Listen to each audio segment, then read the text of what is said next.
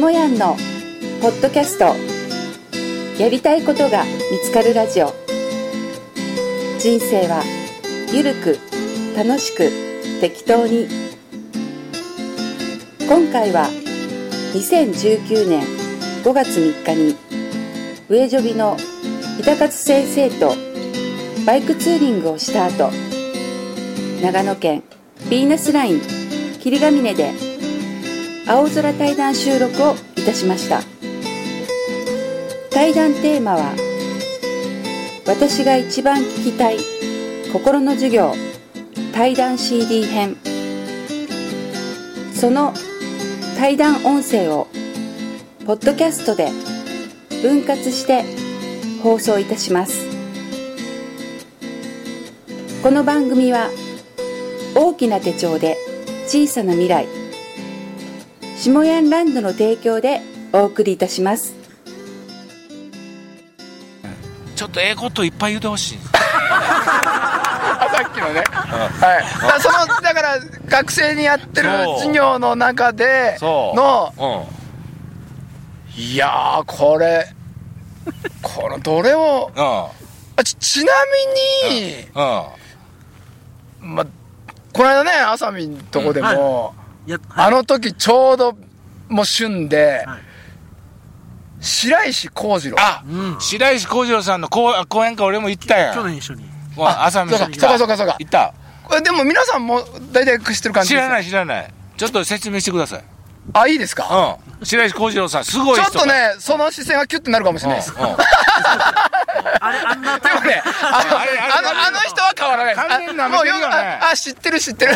ほ、え、もう、あの、あ、そっか。完今日、今日ここにスクリーンがないんですよね。ないからねないですけど。ちょっと簡単にねえ簡単に白石浩。二郎さん説明してもらうとはいあの、海洋冒険家です。海洋冒険家あのですね、26歳の時に、まず単独無寄港で、ヨットで世界一周を、当時世界最年少でやったっていうね。はいで、今ね、私の2つ年上です。だから52ですね。52 52今は、うんででその方の講演をそれこそだから同じぐらいあやった頃です。やった。10年ぐらい前に、はいはいはい。あのたたまたまああ佐藤義直師匠主催の講演会でへあの来たんですよ、はい。でそこでねその白石浩二郎さんがですね何言うかと思ったら僕にはヨット乗りとして致命的な弱点があるって言ったほうほうヨット乗りとして致命的ですよ。で、ほーと思って、はい。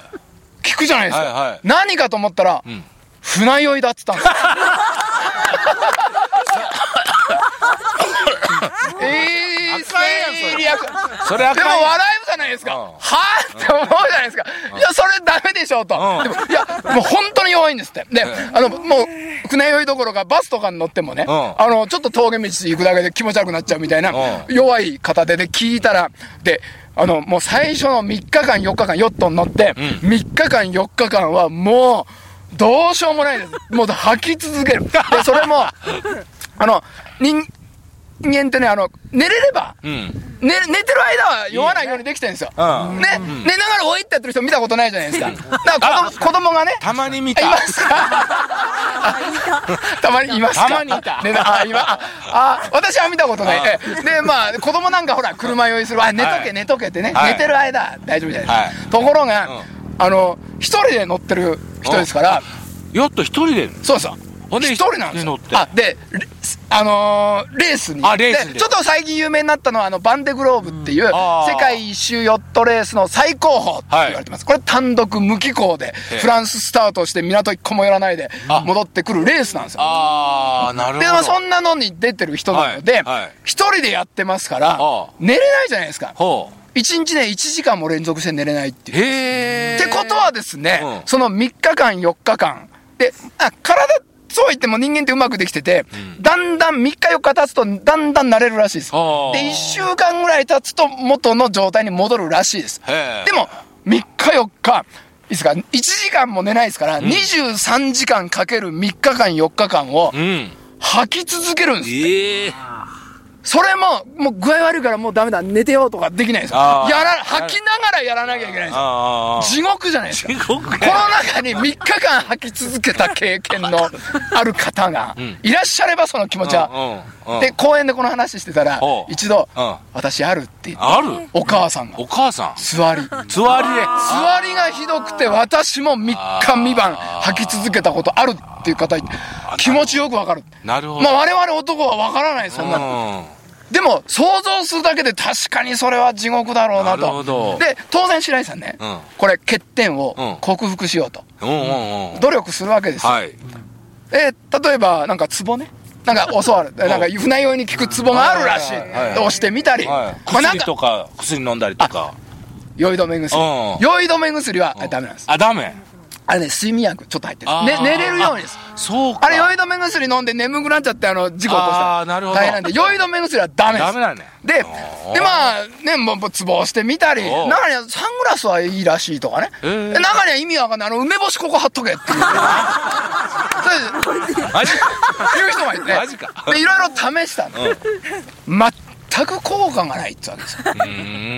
でねここまでは、んまあよくこれ学生に言う時に「君らはこの話な」って誰にでもあるでしょって、うん。その欠点、生まれ持った欠点ある。でみんな誰だってそれを克服したい。まあ例えば、上ジョビで言えばね就職活動、面接試験、はあ。人前で。人前で。喋れない。緊張しちゃって、もうもう喋れないってこう言ったりするわけですよ。よね。うん。もう私はコミュニケーション能力がみたいなね。あまあまああるじゃん。あ誰にもそういう欠点は。ね。で多分誰でもそれを改善しようとして、まあ努力はしたりするわけですよ、でもなかなか。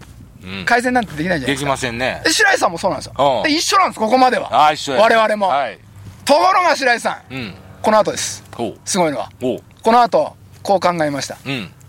もうね、うん。もう船酔いで大変なんですけど、白井さんヨット好きなんです、はい好きだから乗るじゃないですか、はいでもう乗ったらもうねどうせこれもう酔うわけですよ、うん。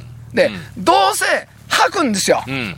どうせ吐く。そうです、だったら、んどうしたら楽しく酔えるか、うん。どうしたらん楽しく吐けるかるかこれをですね真剣に考え考ますえた。へえ。でねこれこれまたやっぱねうん。やっぱ思ったようになりますよ人生は。ね、下山もね、うん楽しい人生にしようと思ったら楽しい人生になったなったなった。そういうことじゃないですか。うんで、もう我々凡人は楽しく吐く方法なんかあるわけない。あるわけないと思いますね。思いますねはい。そうすると見つからないんです。あるわけないんです。うん。だけど白石さんはうん、きっと楽しく吐く方法があるに違いないと。決めたわけですよ。決めた。決めたんですよ。あ見つけますね。うん。白石さんは見つけました。見つけた。楽しく吐く方法をほう。知りたいですよね。知りたい知りたい。知りたいですよねうん。知りたいですよね。吐かないけど知りたい。オレンジジュースです。ええ。気持ち悪くなるとですね、うオレンジジュースブワー飲むんですよ。あ、で、これ効かないですよ。効かないですよ。う同じように吐くんですよ。うでも、なぜオレンジジュースかうんっていうと、オレンジジュースだけですって唯一ですって。唯一？吐くときに、うん。美味しいんです。これ美味しいんかい。もうね、いろいろ試したらしいですよ。あぶぶどうジュースね、いや出てくるときになんかまずい、あままずい。で桃ジュース、もう胃液と一緒で、うーむじーみたいに出てくるのが、うん。オレンジジュースだけはなぜか、あ、美味しい。で、だから、その、だから、えっ、と、知り合ったのが、だから、8、2010年なの。で、9年前、9年前の私初めて聞いた声でね、う白石さん楽しそうに言ってるんですよ。いや、皆さんいいですか？私ね、100円のオレンジジュースを、200円分楽しめたんですよ入るときと出るときにとか言って。入る時と出る時に。楽しそう出入り口やな。そうそうそう。楽しそうに喋ってんですよ。で、はお一緒ですよ。腹抱えて笑いますよ。すげえこの人面白いって思った。うんただね、その後に、うんいや、この人面白いだけじゃないわ。すげえって思ったんですよ。いや、こまさにこの考え方です。ほいやもうね、私これで痺れちゃって、う上ジョビの主催する毎年ね、心の授業講演会っていうのはまああー毎年やってるんですけど、あるあるね。これのメインゲストでうん。呼びたいって言って、あの、お呼びしました。ああー2000、だから今から8年ぐらい前、あ、よ、2年後ですね。その2年後にお呼びして、で、その講演の前の日に、ん。あの、上ジョビのね、う。うん。あの学生たちに、はい。あの2時間講演をしてもらった時にもこのオレンジジュースのねほうほうほう。話を。へえそういうことでね。す、あの入る時も出る時も美味しいという、はい。こんないい話なかなか聞けないよね。あだからだからあそうでででででいやいやいやこれまだいいちょっとねもうもうちょっとちゃんとしたもう一つあんね。んねえてかまだ終わってない。まだ終わってない。でねあのえっ、とねまあ笑う話はここまでなんですけどあここそのほら学生に話をしてくれた時に、はい。もうこの話をしてくれた後、はい。あの白石さんがね、はい。こんなこと言ったんですよ。あの白石さんってあのバンデグローブに2016に出て出てます、うん。その10年前にうん。 Five Oceans っていうレースにも出てんですよ、うん。でこの Five Oceans っていうレース日本人で初めてクラスワンに出た時に、ん。あのーですねなんとレース中にうん。1週間うん。全く風が吹かないうん。時があったそうなんですよ。ほでまあ普通だったらまあ他の選手別の海域にいますから、ん。そっち風吹いてるんですよ、うん。バンバン抜かれてくんですよ。でひどい日は海流の影響で25キロバック。バック。戻る日があるで普通だったらもうイライライライラじゃないですか。うん。でもね白石さんはそのオレンジジュースの話で学生たちにね、何を言いたかったかっていうとですね、うん。受け入れると主導権が握れるの、ね、受け入れないと、うん。もう振り回されるだけだ、うん。人生も一緒だってことなるをほど俺は船酔いを受け入れたんだと、でどうせねあれだったら楽しもうと思ってオレンジジュース見つけたと、うん。でその、うん。ファイブオーシャンズの時に、うん。ね1週間風が吹かない時にうん。白石さんは、うん。待つという。待つという。風が吹くまで待つ。積極的な行動に俺は打って出たんだ。待たされてんじゃねえんだ。待たされてんのと、うん。待つの。うん多分全然違うじゃないですか。違うね。何も変わらないですよ、うんうんうん。何も変わらない、うん。心が変わったら発想変わるじゃないですか、うん。発想が変わると行動が変わるんですよ、うん。で結果が変わっていくじゃないですか、うん。その話を学生にしてくれて、へいやだからそれをね、1回目の授業でやるんですよ。学生に。学生に。学生に白井さんっていう人がなってこう言ってたぞって、はいはいはいで上ジョビにね来る子たちって、うんうん。なんかなんとなくね上ジョビにさえ入ればえうん変われるんじゃないか、成長できるんじゃないか、いいこと、まあ、いい先生がいっぱいいてって思ってくるわけですよ。だからありがたいんですけどね。ねだけどこれはもう言うんですよ、うん。上ジョビに入っただけで、うん。ね、うん。何にもしなくて変わるだの、うん。成長だの、うん。いいことなんてうん。起きないぞ、でうまくいかないこといっぱい起きるぞって、ねえ。その時にうん。主導権握れるか、何なんだ上ジョビは、うんうんうん。なんか肥大先生が説教臭いとかうんうね、ん。何なんだあのうん。話はと、うんうん。そんなん言っててもね、うん何も変わんないよっていうのをちょっとね、ほう。で受け入れたらねうん。主導権握れるっていう、うん。これをお伝えしたくて、ね。やっぱりあのあ学生って18高校出てから1819歳ぐらいの子が来るんでしょ？大体メインで。ほんで1年2年ぐらい学んでそうです。二十歳ぐらいで社会に出ていくわけですよね。ほんで二十歳ぐらいで社会出たらやっぱこう会社に属したりしたらやっぱ会社の中の、まあ、いろんなあの上司から命令されたりいろんなやっぱこう理不尽があったりこういろんなこう風が吹きますやん。ね。ほんでいろんな環境にあって、ほんでそれでなんかついつい会社の文句言うたり上司の悪口言うたりするところをこう受け取り方を変えてね待つという、そうですね。そう待たされるのか？う待つのか？ん、待つのかって。であ私の授業をうん君らはうん。聞かされてんのかい？うん。聞くのかい？うんあだから公園公園行くじゃないですか、はいはいはい。で中学生とか高校生なんて、もうね聞く気なんかないっすよ。ない。そりゃ。うん。そりゃね。ない。俺もあ行経験ありますか？行ったらね、はい。結構寝てた俺の公園、まあそれはない。だ大体そうです。進路公園とかじゃないですか、ね。ああそう。聞く気なんかないですよ、で時々時間ある時にねこの話をね最初に入れるんです。おーおーなるほど。最初に入れて、うん。いやこのあとまだ1時間あると。うん。私の話を皆さんはうん聞かされんのか。それとも聞くんか。のかと。どっちだっつってうん。やるとちょっとちょっと。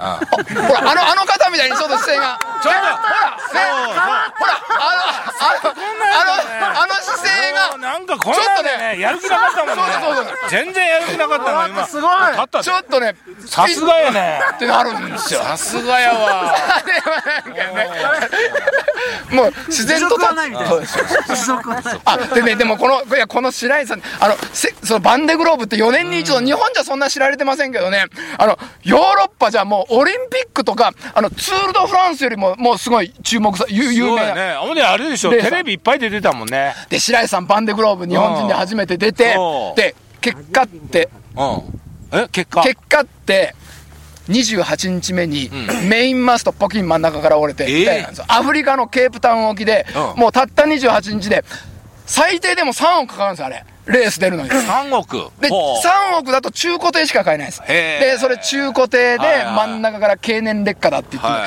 い。ポキン折れてポキン折れて。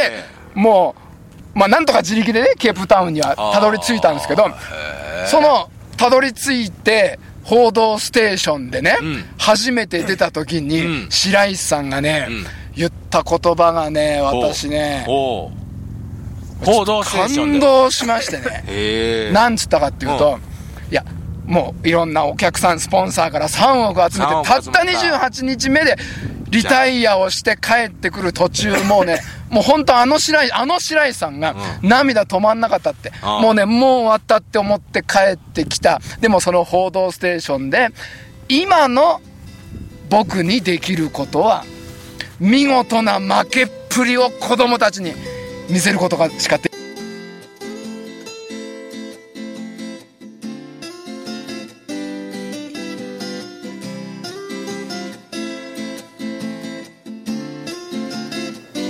下やんのポッドキャスト。